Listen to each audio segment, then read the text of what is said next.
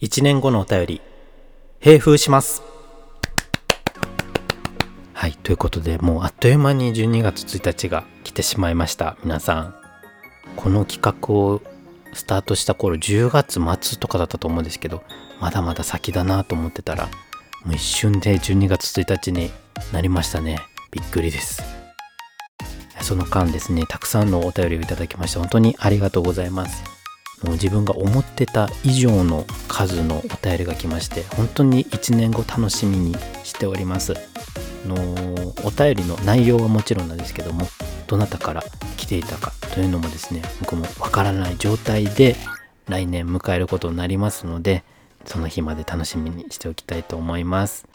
そして皆さん来年の12月1日2024年の12月1日必ず配信いたしますのでき忘れ聞き逃しのないように。そして僕も配信し忘れないように。これ一番怖いんですけど覚えておいていただきたいと思います。よろしくお願いします。では皆様からいただいたお便りを今閉封します。閉封。来年お楽しみに。